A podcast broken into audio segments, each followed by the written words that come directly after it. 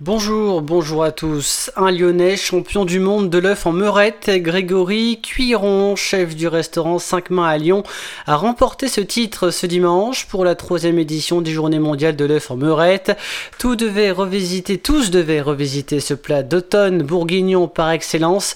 Un œuf mollet dans une sauce au vin rouge accompagné de lardons, de croutons et de persil frais. Ça donne envie. Nouvelle étape ce mardi pour la radio, nouvelle génération avec le DAB+, le DAB+, va déployer 25 radios nationales sur l'axe autoroutier Paris-Lyon-Marseille.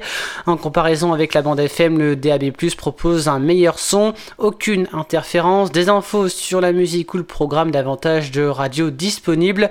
Le CSA estime qu'en 2020, déjà 13% de la population française était équipée pour capter le DAB+.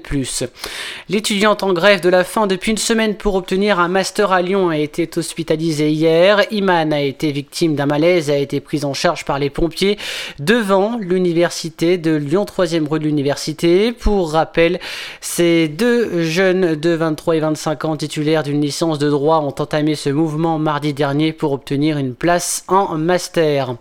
Trois suspects ont été écroués dans le cadre du démantèlement d'un important trafic de stupéfiants dans le quartier du Tonkin à Villeurbanne. Cinq personnes avaient été interpellées lundi au terme d'une enquête minutieuse. Les perquisitions avaient permis de saisir près de 250 000 euros en espèces et 14 kg de résine de cannabis. A noter que les deux autres individus arrêtés ont eux été placés sous contrôle judiciaire. La centrale nucléaire du budget va se doter d'un nouveau bâtiment répondant à des questions de sûreté nucléaire. Le chantier de ce genre de gestion de crise doit se terminer à l'été 2023. Le bâtiment prendra la forme d'un bunker de 1500 mètres carrés prêt à réagir à tout instant en cas d'accident. Les équipes seront en mesure d'intervenir en totale autonomie sur une période de 3 jours consécutifs et ce grâce à un système de purification de l'air. Son installation dépend du plan post-Fukushima déployé par EDF sur ses centrales.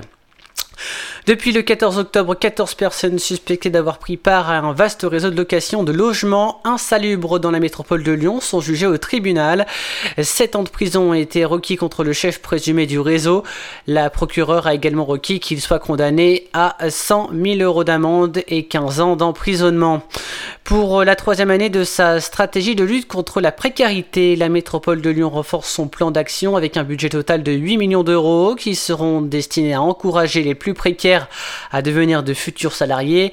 L'objectif, euh, développer des actions favorisant l'insertion des publics les plus éloignés de l'emploi et renforcer les actions d'aller vers les publics les plus fragiles, souligne la métropole dans un communiqué.